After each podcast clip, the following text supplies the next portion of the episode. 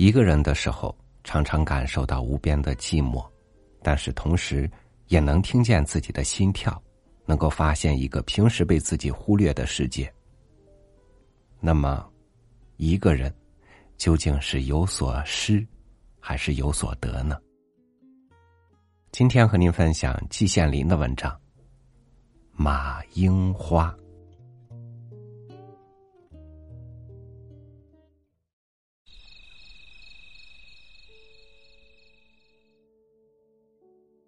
曾经有很长的一段时间，我孤零零一个人。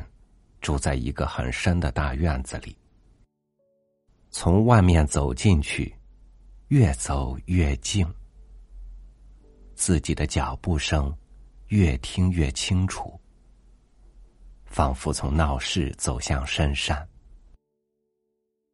等到脚步声成为空谷足音的时候，我住的地方就到了。院子不小。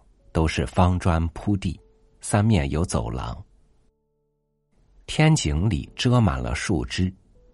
走到下面，浓荫营地，清凉蔽体。从房子的气势来看，从梁柱的粗细来看，依稀还可以看出当年的富贵气象。这富贵气象是有来源的。在几百年前，这里曾经是明朝的东厂。不知道有多少忧国忧民的志士曾在这里被囚禁过，也不知道有多少人在这里受过苦刑，甚至丧掉性命。据说当年的水牢，现在还有迹可循嘞。等到我住进去的时候。富贵气象早已成为沉寂，但是阴森凄苦的气氛却是原封未动。再加上走廊上陈列的那一些汉代的石棺石椁，古代的刻着篆字和隶字的石碑，我一走回这院子里，就仿佛进了古墓。这样的环境，这样的气氛，把我的记忆。提到几千年前去，有时我简直就像生活在历史里，自己俨然成为古人了。这样的气氛同我当时的心情是相适应的。我一向又不相信有什么鬼神，所以我住在这里也还处之泰然。但是也有紧张不泰然的时候。往往在半夜里，我突然听到推门的声音，声音很大，很强烈，我不得不起来看一看。那时候经常停电，我只能在黑暗中摸索着爬起来，摸索着找门，摸索着走出去。院子里一片浓黑，什么东西也看不见。连树影子也仿佛同黑暗粘在一起，一点都分辨不出来。我只听到大香椿树上有一阵窸窸窣窣的声音，然后“喵”的一声，有两只小电灯似的眼睛从树枝深处对着我闪闪发光。这样一个地方，对我那些经常来往的朋友们来说。是不会引起什么好感的。有几位在白天还有兴致来找我谈谈，他们很怕黄昏时分走进这个院子，万一有事不得不来，也一定在大门口向工友再三打听我是否真的在家，然后才有勇气跋涉过那个长长的胡同，走过深深的院子。来到我的屋里。有一次，我出门去了，看门的工友没有看见。一位朋友走到我住的那个院子里，在黄昏的微光中，只见一地树影，满院石棺。我那小窗上却没有灯光。他的腿立刻抖了起来，费了好大力量才拖着他们走了出去。第二天我们见面时，谈到这点经历，两人相对大笑。我是不是也有孤寂之感呢？应该说是有的。当时正是万家磨面没蒿来的时代，北平城一片黑暗。白天在学校里的时候，同青年同学在一起，从他们那蓬蓬勃勃的斗争意志和生命活力里，还可以吸取一些力量和快乐，精神十分振奋。但是。一到晚上，当我孤零一个人走回这个所谓家的时候，我仿佛遗世而独立，没有人声，没有电灯，没有一点活气，在煤油灯的微光中，我只看到自己那高的、大的、黑的惊人的身影，在四面的墙壁上晃动。仿佛是有个巨灵来到我的屋内，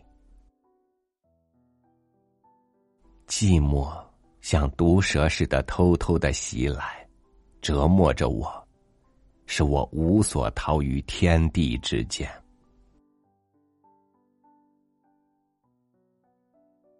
在这样无可奈何的时候，有一天，在傍晚的时候，我从外面一走进那个院子。蓦地闻到一股似浓似淡的香气。我抬头一看，原来是遮满院子的马樱花开花了。在这以前，我知道这些树都是马樱花，但是我却没有十分注意它们。今天，他们用自己的香气告诉了我他们的存在，这对我似乎是一件新事。我不由得就站在树下，仰头观望。细碎的叶子，密密的搭成了一座天棚，天棚上面是一层粉红色的细丝般的花瓣。远处望去，就像是绿云层上浮上一团团的红雾，香气就是从这一片绿云里洒下来的。洒满了整个院子，洒满了我的全身，使我仿佛游泳在香海里。花开也是常有的事，开花有香气更是司空见惯。但是，在这样一个时候，这样一个地方，有这样的花，有这样的香，我就觉得很不寻常。有花香为我寂寥，我甚至有一些近乎感激的心情了。从此，我就爱上了马樱花，把它当成了自己的知心朋友。北平终于解放了。一九四九年的十月一日，给全中国带来了光明与希望，给全世界带来了光明与希望。这个具有重大意义的日子，在我的生命里画上了一道鸿沟，我仿佛重新获得了生命。可惜不久我就搬出了那个院子，同那些可爱的马樱花告别了。时间也过得真快，到现今才一转眼的功夫，已经过去了十三年。这十三年是我生命史上最重要、最充实、最有意义的十三年。我看了很多新东西，学习了很多新东西，走了很多新地方。我当然也看了很多奇花异草。我曾在亚洲大陆最南端科摩林海角看到高龄霄汉的巨树上开着大朵的红花。我曾在缅甸的避暑胜地东芝。看到开满了小花园的火红照眼的不知名的花朵，我也曾在塔什干看到长得像小树般的玫瑰花，这些花都是异常美妙动人的。然而，使我深深的怀念的，却仍然是那些平凡的马樱花。我是多么想见到他们呢！这几年，北京的马樱花似乎多起来了，在公园里，在马路旁边，在大旅馆的前面，在草坪里，都可以看到新栽种的马樱花。细密的叶子密密的搭成了一座座的天棚，天棚上面是一层粉红色的细丝般的花瓣。远处望去，就像是绿云层上浮上了一团团的红雾。这绿云红雾飘满了北京，衬上红墙黄瓦，给人民的首都。增添了绚丽与芬芳。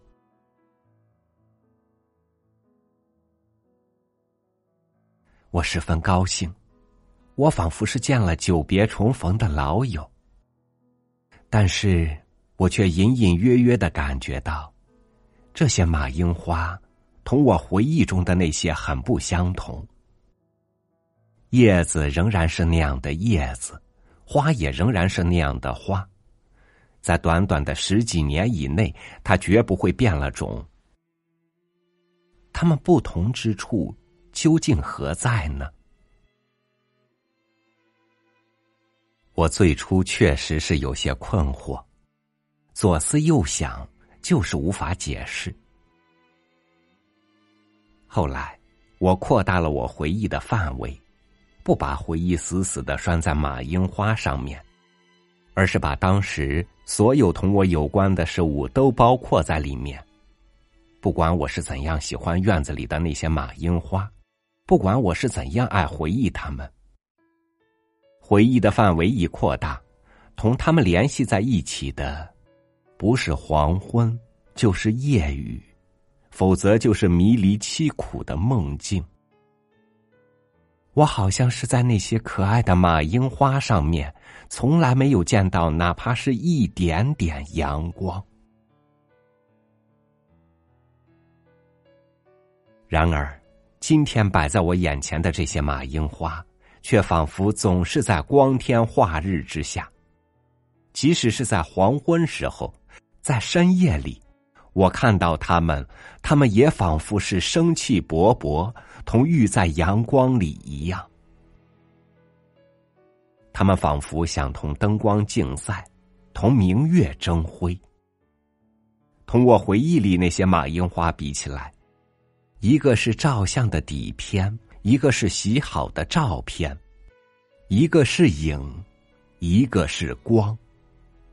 影中的马樱花也许是值得留恋的，但是光中的马樱花，不是更可爱吗？我从此就爱上了这光中的马樱花，而且我也爱藏在我心中的这个光与影的对比。它能告诉我很多事情，带给我无穷无尽的力量，送给我无限的温暖与幸福。它也能促使我前进。我愿意马樱花永远在这光中含笑怒放。